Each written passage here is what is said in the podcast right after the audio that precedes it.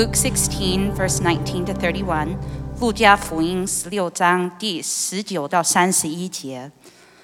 有一个财主穿着紫色袍和细麻布衣服，天天奢华宴乐；又有一个逃犯的，名叫拉萨路，浑身生疮，被人放在财主门口，要的财主桌子上掉下来的零碎充饥，并且狗来舔他的疮。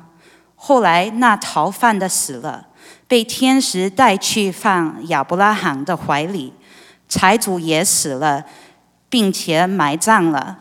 他在阴间受痛苦，举目远远的望见看亚伯拉罕，又望见拉萨路在他怀里，就喊着说：“我主亚伯拉罕呐，可怜我吧！打发拉萨路来，用指头尖。”沾点水，凉凉我的舌头，因为我在这火焰里极其痛苦。亚伯拉罕说：“儿啊，你该回想你生前享过福，拉萨路也受过苦，如今他在这里的安慰，你倒受痛苦。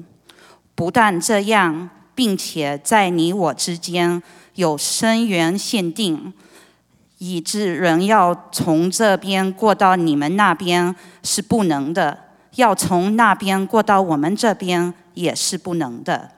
财主说：“我主啊，既是这样，求你打发拉萨路到我父家去，因为我还有五个弟兄，他可以对他们做见证，免得他们也来到这痛苦的地方。”亚伯拉罕说。他们有摩西和先知的话可以听从。他说：“我主亚伯拉罕呐，不是的。若有一个从死里复活的到他们那里去的，他们必要悔改。”亚伯拉罕说：“若不听从摩西和先知的话，就是有一个从死里复活的，他们也是不听劝。” Now in English, Luke 16, 19 to 31. The rich man and Lazarus. There was a rich man who was dressed in purple and fine linen and lived in luxury every day. At his gate was laid a beggar named Lazarus, covered with sores, and longing to eat what fell from the rich man's table. Even the dogs came and licked his sores. The time came when the beggar died, and the angels carried him to Abraham's side. The rich man also died and was buried. In Hades, where he was in torment, he looked up and saw Abraham far away with Lazarus by his side. So he called to him, Father Abraham, have pity on me and send Lazarus to dip the tip of his finger in water and cool my tongue, because I am in agony in this fire. But Abraham replied, Son, remember that in your lifetime you received your good things while Lazarus received bad things, but now he is comforted here and you are in agony. And besides all this, between us and you, a great chasm has been set in place, so that those who want to go from here to you cannot, nor can anyone cross over from there to us. He answered, Then I beg you, Father, send Lazarus to my family, for I have five brothers. Let him warm them, so that way they will not also come to this place of torment. Abraham replied, They have Moses and the prophets. Let them listen to them. No, Father Abraham, he said. But if someone from the dead goes to them, they will repent. He said to him, If they do not listen to Moses and the prophets, they will not be convinced, even if someone rises from the dead. This is the word of God.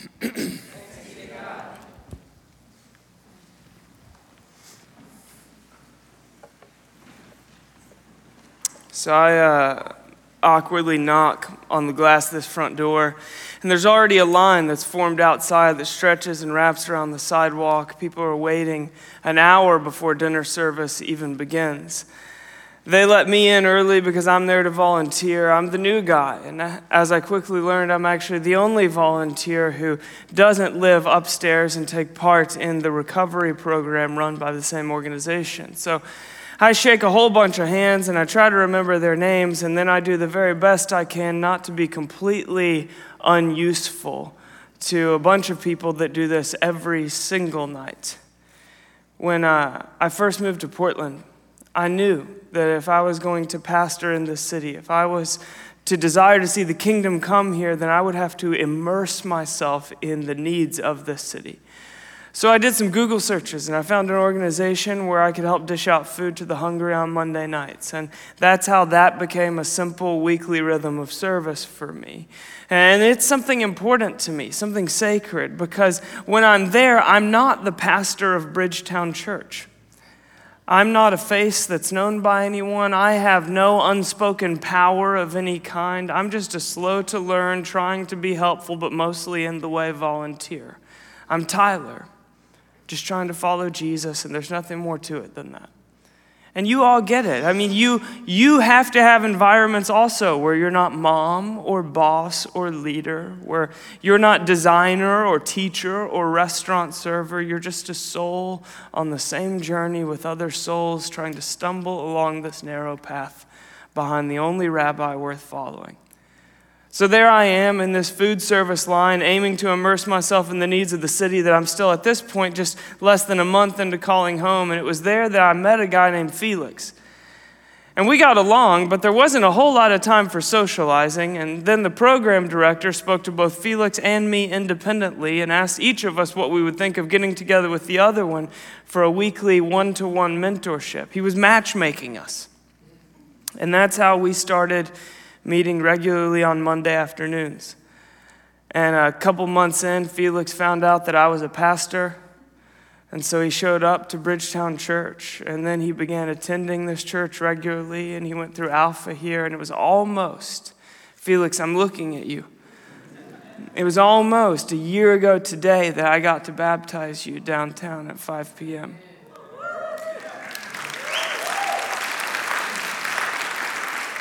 And last week, when Kirsten was out of town and I was a single dad for a few days with three boys, it was Felix who showed up at my house with treats for my kids and played a hilarious game of two on two basketball with us and lightened the load of a really heavy weekend. And of course he did. I mean, Felix knows my family. He loves my kids, they love him. Uh, he attended every single one of Hank's basketball games his first year playing basketball and cheered hard for him by name right alongside me and Kirsten. He put together my kids' air hockey table they got for Christmas last year because I can't turn a wrench. so he's not a weekly meeting, he is my brother. And in the 18 months that I have lived in Portland and served as pastor of Bridgetown Church, Felix has been the primary uh, place of discipleship to Jesus for me. He has shown me more of Jesus. He knows me deeper than most, and He's blessed me deeper than most ever can. And that is what Gregory Boyle, a Catholic priest who has spent the majority of his ministry serving a, a greatly under resourced community in Los Angeles, that's what Gregory Boyle has coined kinship. And in a time when justice has become a buzzword with all sorts of different definitions uh, from all sorts of different sources, I would argue that kinship is the distinguishing and defining aspect of justice the Jesus way.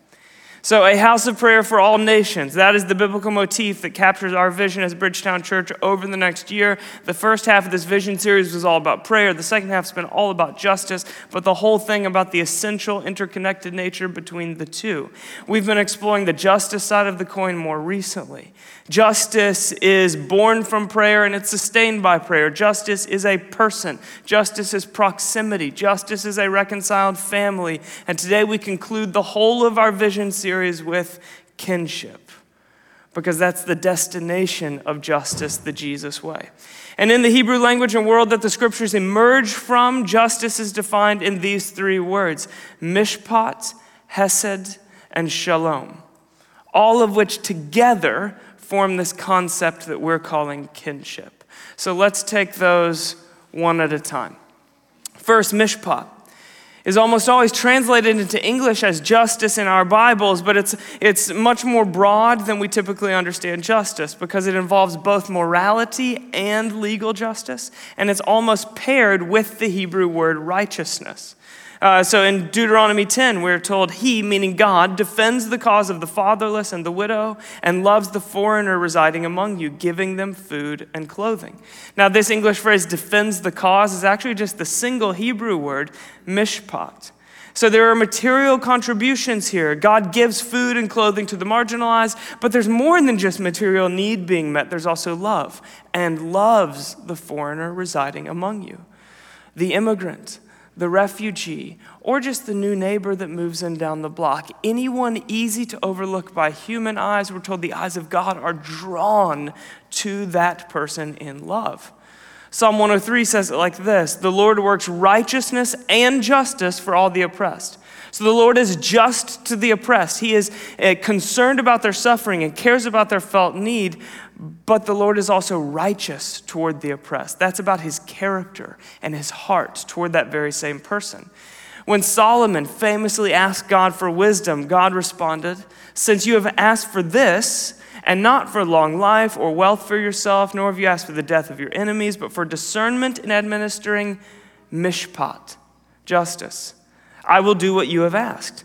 So Solomon was not only asking for proper governing decisions, Solomon was asking for a proper heart toward the people that he would oversee, a proper heart toward the city over which he was called king, and particularly the vulnerable within that city. He was asking for a heart like God's. The Peruvian theologian Gustavo Gutierrez writes Insofar as conversion is a break with sin, it will have both a personal and social dimension. And that is the biblical understanding of justice.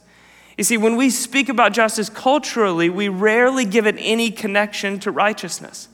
Right? Justice culturally is human rights, it's basic needs, it's material provision of necessities, and it's equality and opportunity for all people. And all of that is good, but biblically, all of that justice gets bound to the heart change that comes through salvation. Apart from a heart like God's, there can only ever be an incomplete expression of justice, teaches the scripture. And, and equally, the overflow of a heart like God's will always be justice. Which is why the Apostle John wrote in his first letter to the church If anyone has material possessions and sees a brother or sister in need and has no pity of them, how can the heart of God be in that person? So the Apostle John is plainly saying to the church that if you claim to know and be filled with the love of God, and that doesn't come out of you looking like mishpat, then there's something deeply wrong. Mishpat, and then there's hesed which is a word that translators really struggle to find an English equivalent for. So it's often termed in a combination of English words. So in your Bibles, it might look like loving kindness, or long suffering, or steadfast love, or loyal love. If we had to choose one English word that matches it, compassion is the one that we have that comes closest but only if we know the, the literal uh, meaning of compassion that's born from its roots. You see, compassion is a compound root word made up of the word com, meaning with, and the Latin passio, which means willing to suffer for. The English word compassion most literally means to suffer with. And it's not to be trapped in suffering alongside someone that both of you can't escape. It is to willingly enter into the suffering of another that you could just as easily choose to stay outside of if you wanted. In Matthew's record of the Sermon on the Mount, Jesus says, Be perfect, therefore, as your heavenly Father is perfect, which is a pretty high bar to set. But in Luke's translation of the exact same verse into English, we, ought, we read, Be compassionate just as your Father is compassionate. And that's because these two concepts are linguistically so tied together in ancient uh, Greek. So to willingly enter into the suffering of another is to mirror God's character. And biblically, Hesed is joined to Mishpat to define justice. Famously in Micah 6. And what does the Lord require of you? To act justly, Mishpat, and to love mercy, Hesed, and walk humbly with your God. Likewise, in Matthew 9, we read When the Pharisees saw this, they asked his disciples, Why does your teacher eat with tax collectors and sinners? See, they're saying if Jesus was really sent from God, if he was really who he says he is, he would know the backstory of the people that he's breaking bread with, and he would never want to be associated with them. And then Jesus responds this way Go and learn what this means. I desire Hesed, not sacrifice. He's directly quoting the prophet Hosea. And sacrifice in that context means strict observance of a religious ritual. So Jesus is saying, Hesed, willingly entering into the suffering of someone else, gets you closer to God than observing another religious ritual. He's talking to the priests of his day, and he's saying, if you want to get closer to me, then getting closer to the people you've excluded from the temple is going to get you nearer to my heart than running another service within the temple. So go and learn what this means Hesed. But even that phrase, go and learn, it can also be translated go and find out. So Jesus is not saying study Hosea better. He's not talking about library learning or book learning. He's talking about relational learning. Go and find out. Immerse yourself in long suffering love for someone else. And there you will find the heart that you're looking for me on the pages of the scrolls of the prophets. See, we have to find out because distance makes it possible for us to witness suffering but not have our hearts moved in compassion. But proximity makes that very thing nearly impossible. Right? We've all had that experience of watching a, a series of distressing news reports, and you hear oh, there's been a break in uh, for a single mom, and uh, there's a missing child, and there's wildfires 500 miles away. And then we just yawn and flip to the next thing. But if you were to be near to those needs, if, if you were to sit next to the woman whose home was broken into, or if you were to shiver in the cold next to the lost and missing child, if you were to be with those who were fleeing their homes that were about to be engulfed in flames, that same suffering would move your heart deeply. It would be impossible just to yawn and turn away because the pain that we interact with up close, it always either softens our hearts or hardens our souls. The pain that we interact with up close will, will make us want to enter into the pain of the suffering or build walls in our lives so that we can get as far away from it as possible. What makes the difference of whether it softens us or hardens us? Hesed willingly choosing to enter into the suffering of another. It was Dietrich Bonhoeffer who famously said, Only love gets close enough to know. And Hesed is that. It means getting close enough to know, to suffer with.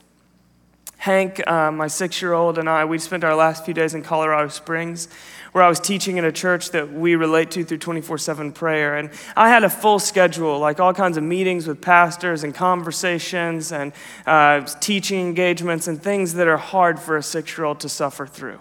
But I did have Friday afternoon free. And so I wanted to reward Hank for hanging through all this. And I'd heard rumor that there was this indoor water park just walking distance from our hotel, and that is how I ended up at the Great Wolf Lodge on Friday afternoon. Now, this establishment, which I had never been to before, is my nightmare under a roof. It is, it is America packed into one building. It is an indoor water park that also has an arcade and a putt putt golf course and a Dunkin' Donuts and a Ben and Jerry's. And it's just all rammed into one room.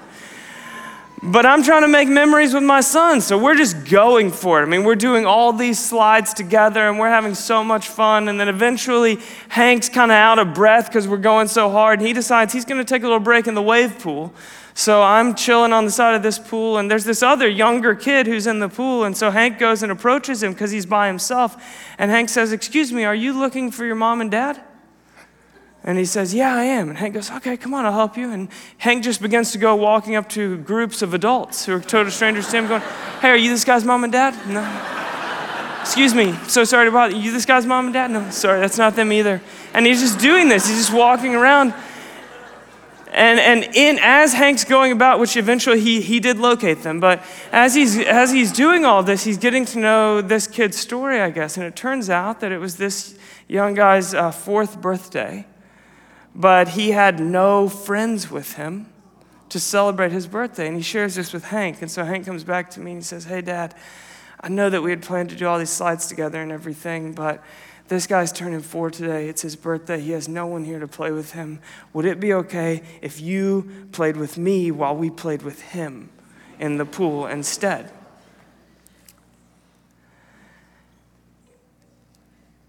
We're at the Great Wolf Lodge. Everything around Hank is designed to make him go, let's try this next, let's do that. Can we get an ice cream cone? Can we? Everything around him is designed for him to say, me, me, me, me. And he sees through all of it to the suffering of a lonely kid in the midst of that place. And he says, Dad, could we enter into that suffering with him? That's Hesed. It's Hesed. And I wondered as I left that place if maybe that's something of what Jesus had in mind when he said, Unless you become like little children, you cannot enter my kingdom. Because, you know, Hank wasn't trying to be sacrificial or self giving or noble. He just saw suffering through the eyes of Hesed love. But I know that as the years tick by in his life, every force in this world will try to retrain him to turn inward. Every force he interact, interacts with will try to take that image of God that so effortlessly beams from him in a moment like that and dim it until it's barely noticeable. So here is life, Jesus says the fullest kind of life, the only fulfilling kind of life, the eternal quality of life here in a dying world. It's Hesed that in some upside down way that we can't understand but can discover, co suffering love enlarges and satisfies our souls in a way that self gratification and self promotion can never touch. So go and find out what this means.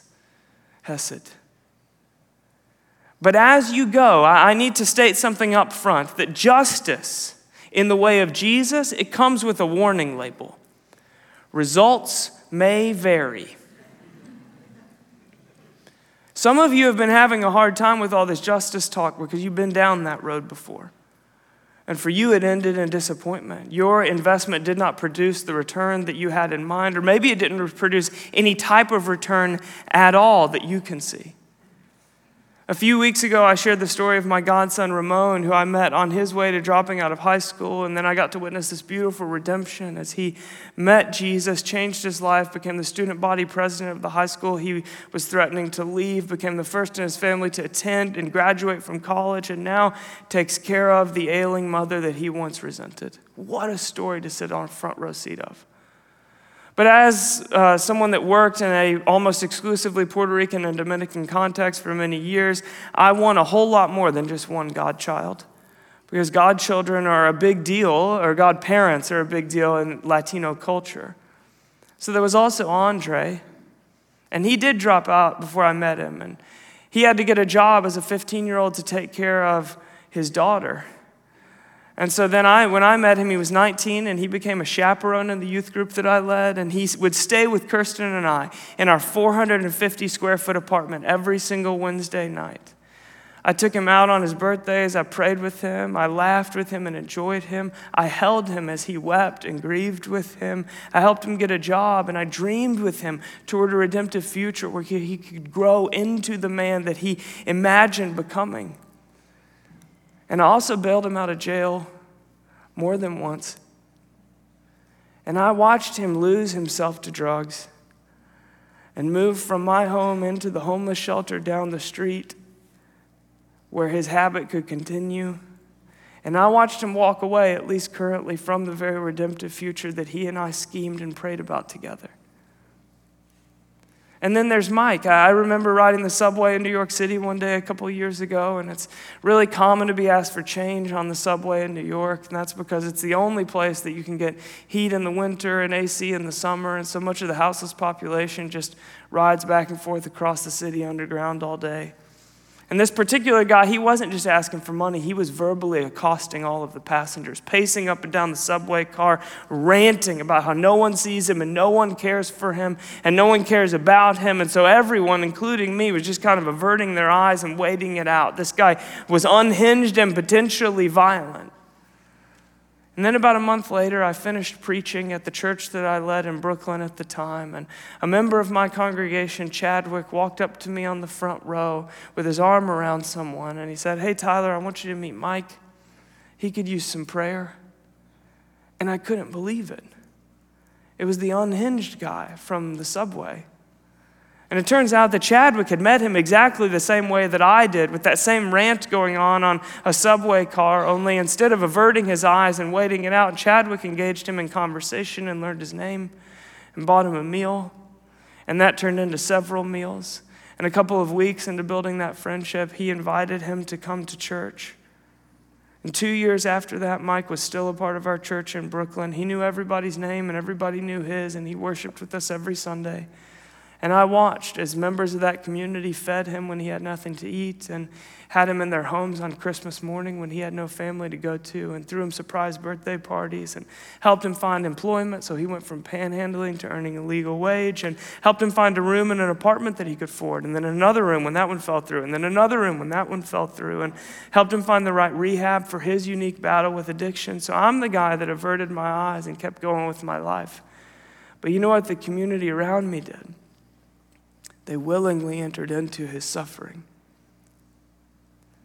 But for the last six months that I lived in Brooklyn leading that community, I had to wake Mike up every morning in order to get into my office. And that's because he started sleeping on a pallet of cardboard boxes under the awning that covered the office front door he'd committed and recommitted and recommitted to rehab, but then uh, we would personally take him to the center, and then he'd always no show at the last minute or just take off right as we were headed for the front door. He just could not bring himself to the scary journey of healing for his unique battle with addiction. And so every morning for six months, I'd wake him up from an often drug induced sleep because I couldn't open the door with him lying right there and we'd clear the cardboard boxes out together. He'd taken these two massive steps forward and one giant step back, and it was heart wrenching and it was hope filled. Heart wrenching because I was watching him suffer, hope filled because I was watching a community enter into the suffering beside him. Hesed. So there you got three true stories one a redemption, another a heartbreak, and one that's hanging somewhere fragilely right in between the two. All to say, Results may vary.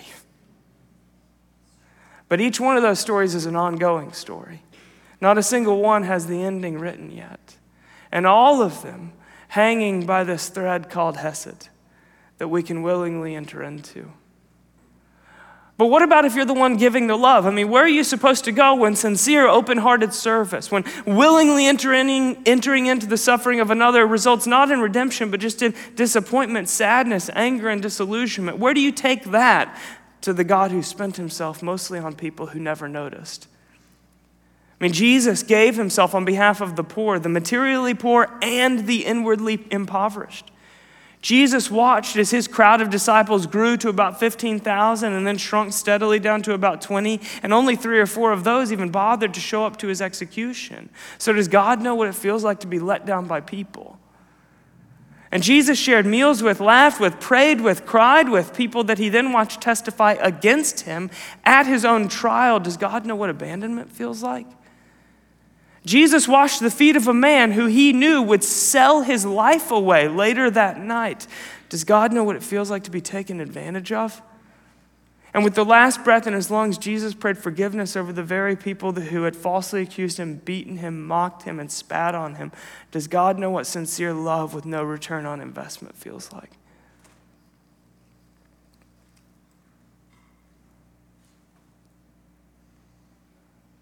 I'm just stopping for just a second because I just have a sense that there's someone, maybe just a particular individual, who you have loved like this. And it has resulted in a lot more heartbreak than redemption. And you have this, uh, you have this thing in you where your, your mind is always distracted by the state of this person that you have a long suffering love for. And I feel like you're wondering if that's emotional unhealth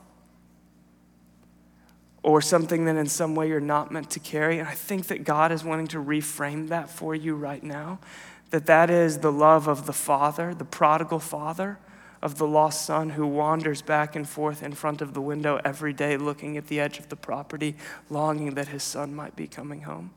So I want you to know that that, that burden that is within you is a God, it's the image of God. It is not something that you need to rid yourself of. So if that's you, This isn't the sermon. This, I just want to offer that to you. And I pray, Lord Jesus, in the name of the Father, Son, and the Spirit, that if in fact you're speaking and there's someone in this room right now that has been carrying that for some time, that you would meet them in a personal way in this moment. Would you come, Lord? Would you come, Lord? And I pray that what is of you that is within them, that you would affirm it and draw it to the surface, and that you would hold them in that longing. And that they would begin not to carry it and wrestle with it like a beach ball they're trying to hold beneath the surface of the water, but that they would bring it to you, the only one who can steward longing like that. Let them redirect it to you. In Jesus' name, amen. Let's continue with the sermon, shall we? Um, Parker Palmer says this What we usually learn once we are there is that there is no fix for the person who suffers, only the slow and painful process of walking through the suffering to whatever lies on the other side.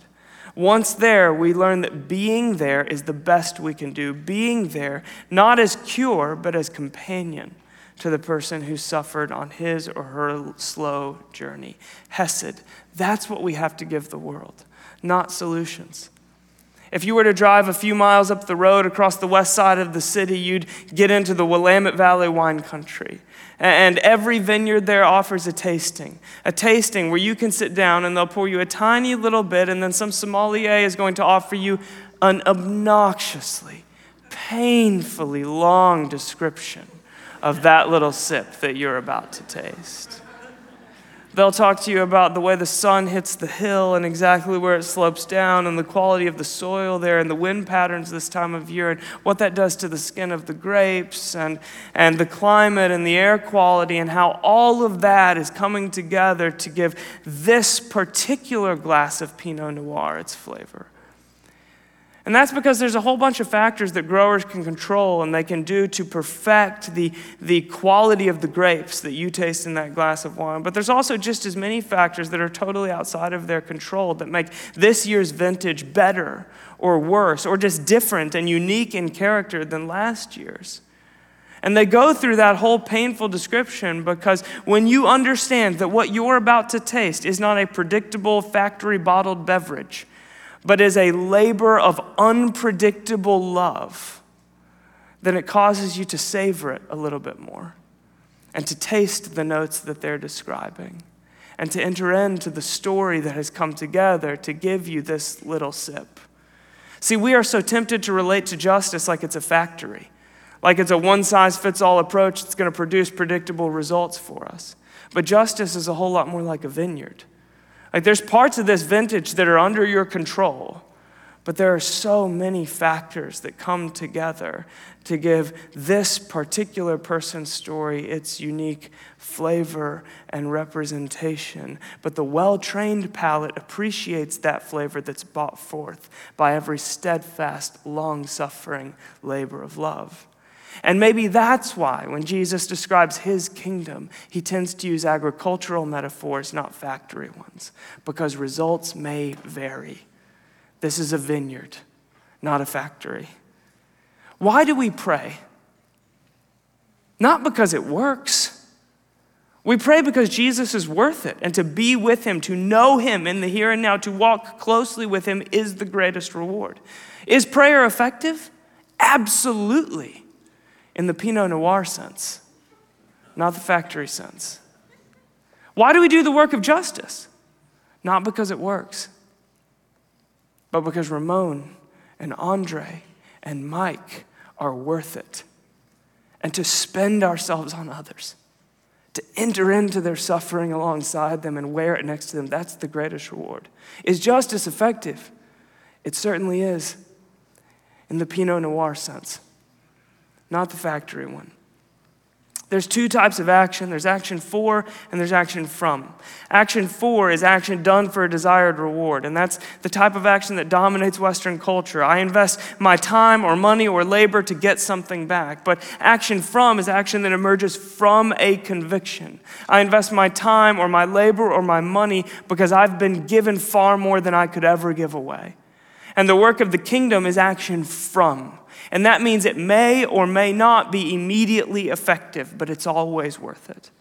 And in the end, we find out Hesed, the long, slow sort of compassion, it satisfies the human soul like nothing else ever could. So there's mishpat, hesed, and finally, shalom. Shalom is the destination that Mishpat and Hesed point to. It means peace, but in its fullest and broadest expression. Shalom is complete peace in my internal world and complete peace in our external world. Uh, shalom is kingdom come. Shalom is heaven on earth. Shalom is what it looks like when Jesus is king. Shalom is Genesis 1 and 2, God's original creation as He intended it before it was corrupted. And shalom is Revelation 21 and 22. It's God's garden city when all has been restored. And in between those two ends of the story sits Isaiah chapter 9 For to us a child is born.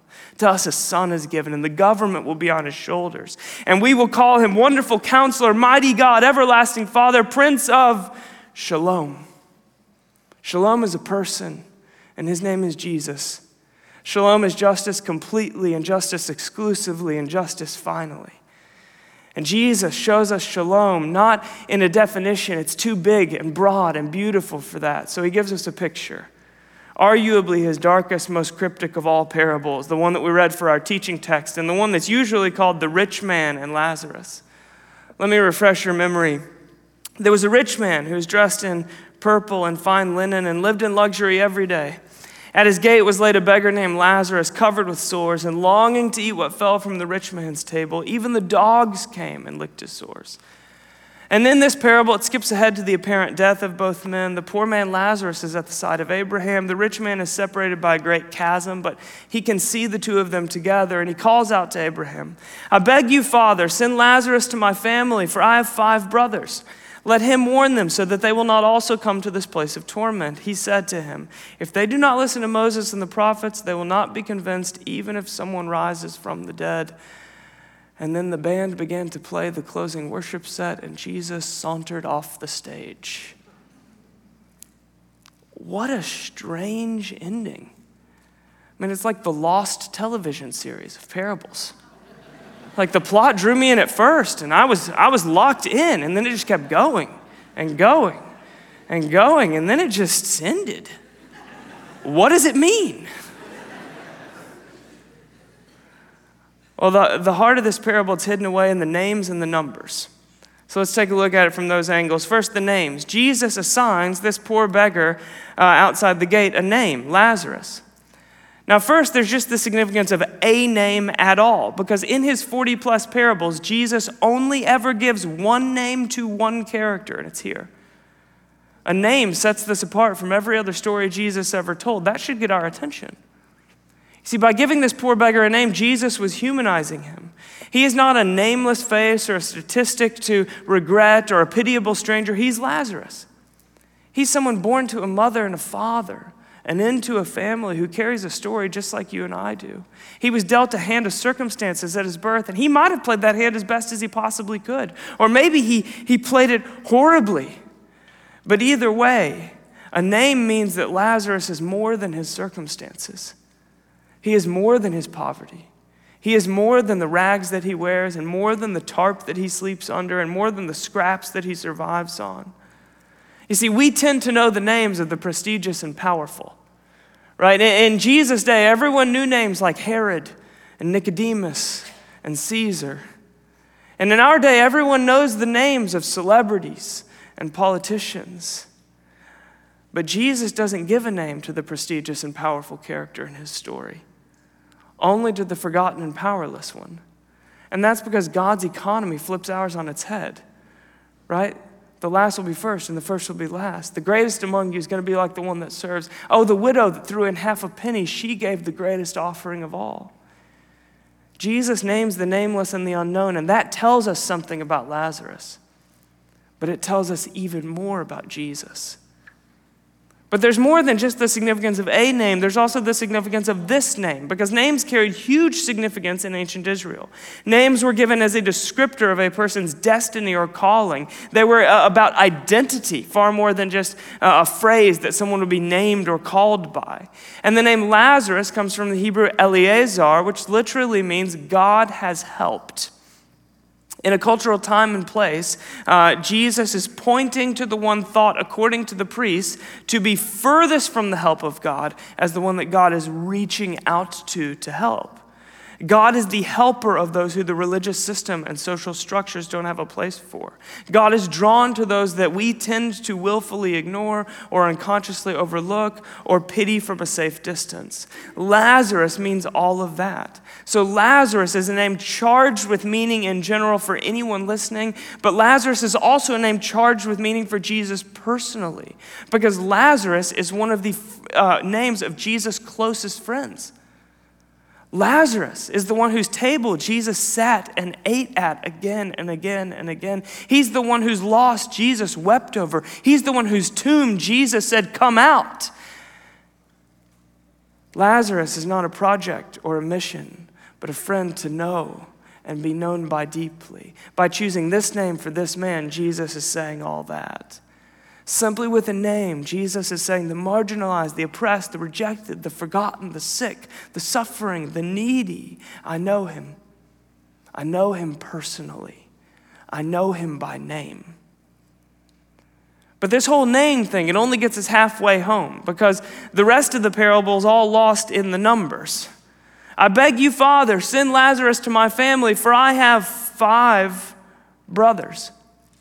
Let him warn them so that they will not also come to this place of torment. At first glance, the most obvious moral that we draw from the story is that the rich man is being punished because he was not merciful. He did not care for the needs uh, of those who were in poverty around him. But you got to push past the first glance and look closer at the story and hear what Jesus said. The rich man, dressed in the purple of royalty, living in luxury, allows Lazarus, a poor leper, to live at the front of his gate and eat his excess food. Now, think about that. This is the front gate of a private residence. The movers and shakers of Jerusalem are coming in and out of Lazarus' home for their business dinners, passing by a houseless leper. And houselessness is one thing, but to be associated with a leper in this time in history was thought to associate yourself with spiritual contamination. This rich man, in some very real way, is making social sacrifices to care for the needs of Lazarus. He's, he's letting him crash at his gate. He's feeding him leftover filet mignon after the business dinner. On some level, he is taking risks to care for him. I mean, how many of us have a homeless, terminally ill patient living on our porch? So this man cares for the needs of the poor. There must be something going on here beyond just a lack of mercy. So what is it? Well, the key that unlocks the story's meaning is the rich man's request. Send Lazarus to warn my five brothers. He's urgently concerned for his people, his siblings, his family, far more than he's ever been for the man that he's now trying to use as a messenger. Dr. Leonard Sweet concludes the rich man is condemned because he thought he had five brothers when God had actually given him six. And the theologian Joachim Jeremias referred to this, not, this story not as the rich man and Lazarus, but he called it the parable of the six brothers. This was not a sin of mercy. He helped Lazarus. It was a sin of kinship. He did not see him as family. He did not embrace him as brother. He did not welcome him all the way to his table as his own. He did not include him in his real community. This rich man did not lack mercy. He alleviated Lazarus' suffering on some level. He lacked relationship. He did not enter into that suffering with him. He did not get close enough to know, in the words of Bonhoeffer. He kept him in a particular space as a particular project. Why would he do that? Because isolated acts of service and generosity are easier than welcoming someone all the way in so that they can be fully redeemed. Parker Palmer again, this is always our temptation when we set out to do good, to do it in a way that leaves us above the fray. You see, proximate service to the poor is the first step. That's where we have to start, but we must never confuse the first step with the destination. David Fitch. While most churches have programs to reach out to the homeless, destitute, or broken peoples, rarely do we minister to them by making them a part of our congregation. Our local congregations look strangely homogenous in comparison to our vision and programs. The destination is not service provider and service receiver. The destination is the one that I began as service provider to, I now know as brother.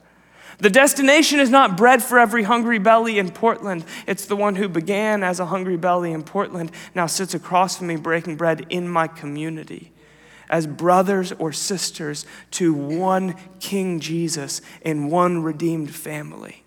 You see, the truth is, and anyone who's ever done the work of justice can tell you this. The truth is, is that the person who begins as service provider always ends up with at least at receiving at least as much, if not more, than the one that they've given to. The truth is that I am the lucky one to have crossed paths with Ramon and Andre and Mike because they have introduced me to far more of the person of Jesus than I've ever introduced them to. Kinship is a way of justice that embraces mutuality.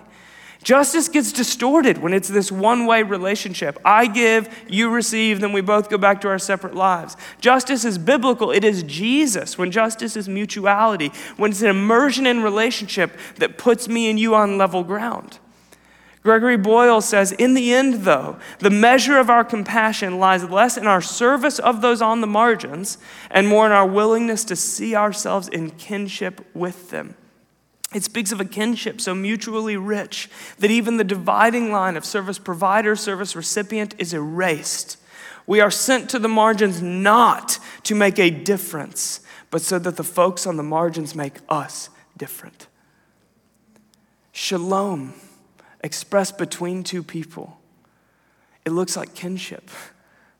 It's Felix playing basketball with me and my kids on a chilly Friday morning, offering to help me on a particularly full weekend.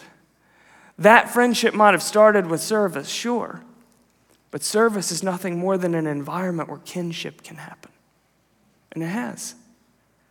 Kinship is what distinguishes Jesus' vision of justice from every other one. And kinship cannot happen from a safe distance. It is inconvenient and costly and involves you in relationship. Kinship enters into and relieves the burden by sharing it, by loading some of it on my own shoulders. It means that stranger is not just a mouth to feed or a statistic to correct or a face to pity or a cause to champion. He and she is brother and sister. Shalom means that's who he's made us to one another. Jesus loves people, not causes. Shane Claiborne writes Don't choose issues, choose people. Fall in love with a group of people who are marginalized and suffering, and then you won't have to worry about which cause you need to protest. Then the issues will choose you.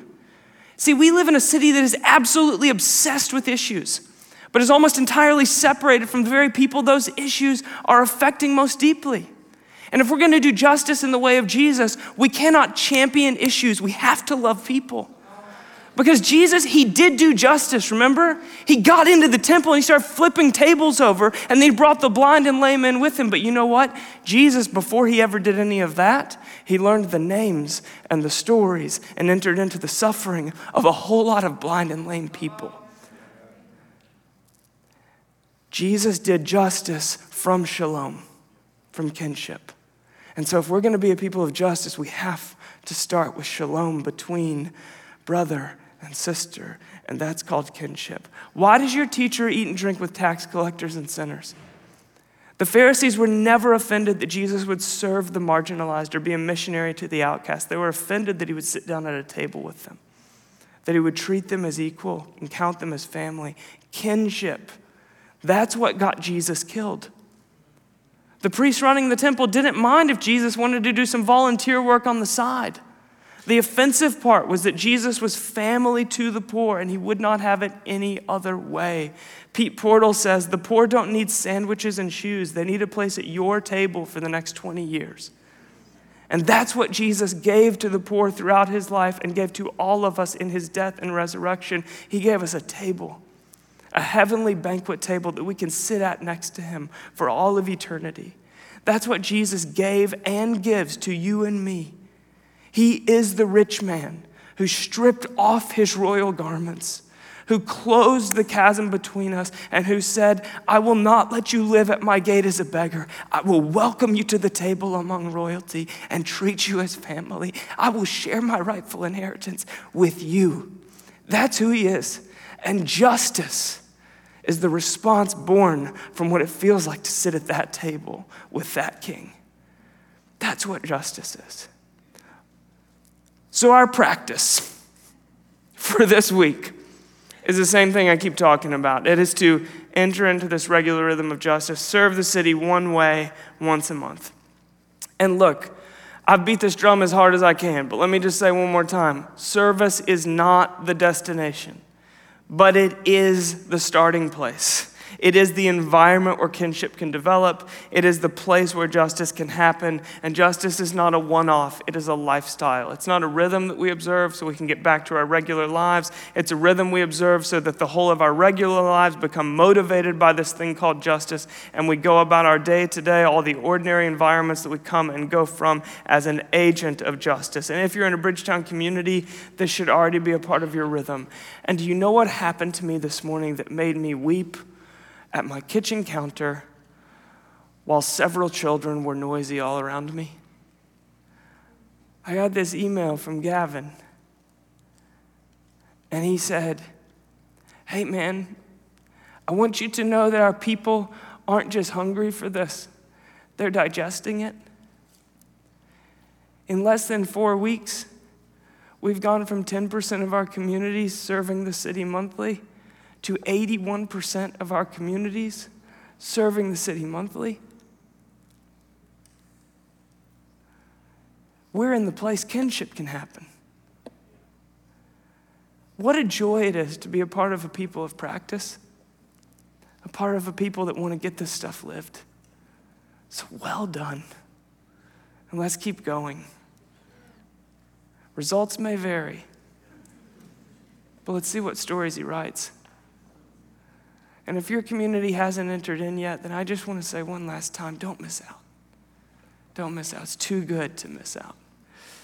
And if you have no idea what I'm talking about as I'm referring to communities, and I want you to know that at Bridgetown Church, the whole of who we are is built around communities that meet midweek around a table. That's where we get all this stuff lived. It's the heartbeat of our church.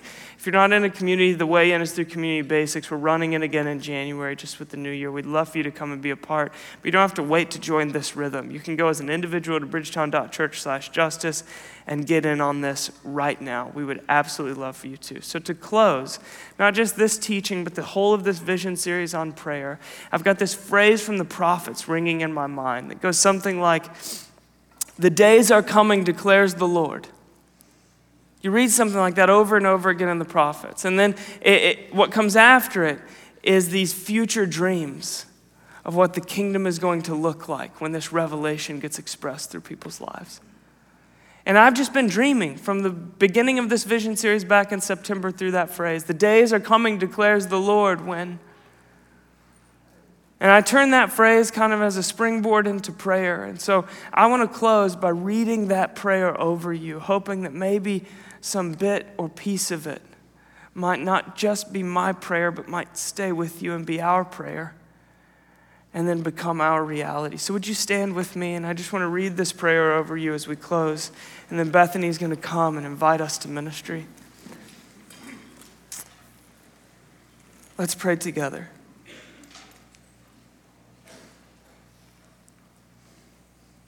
The days are coming, declares the Lord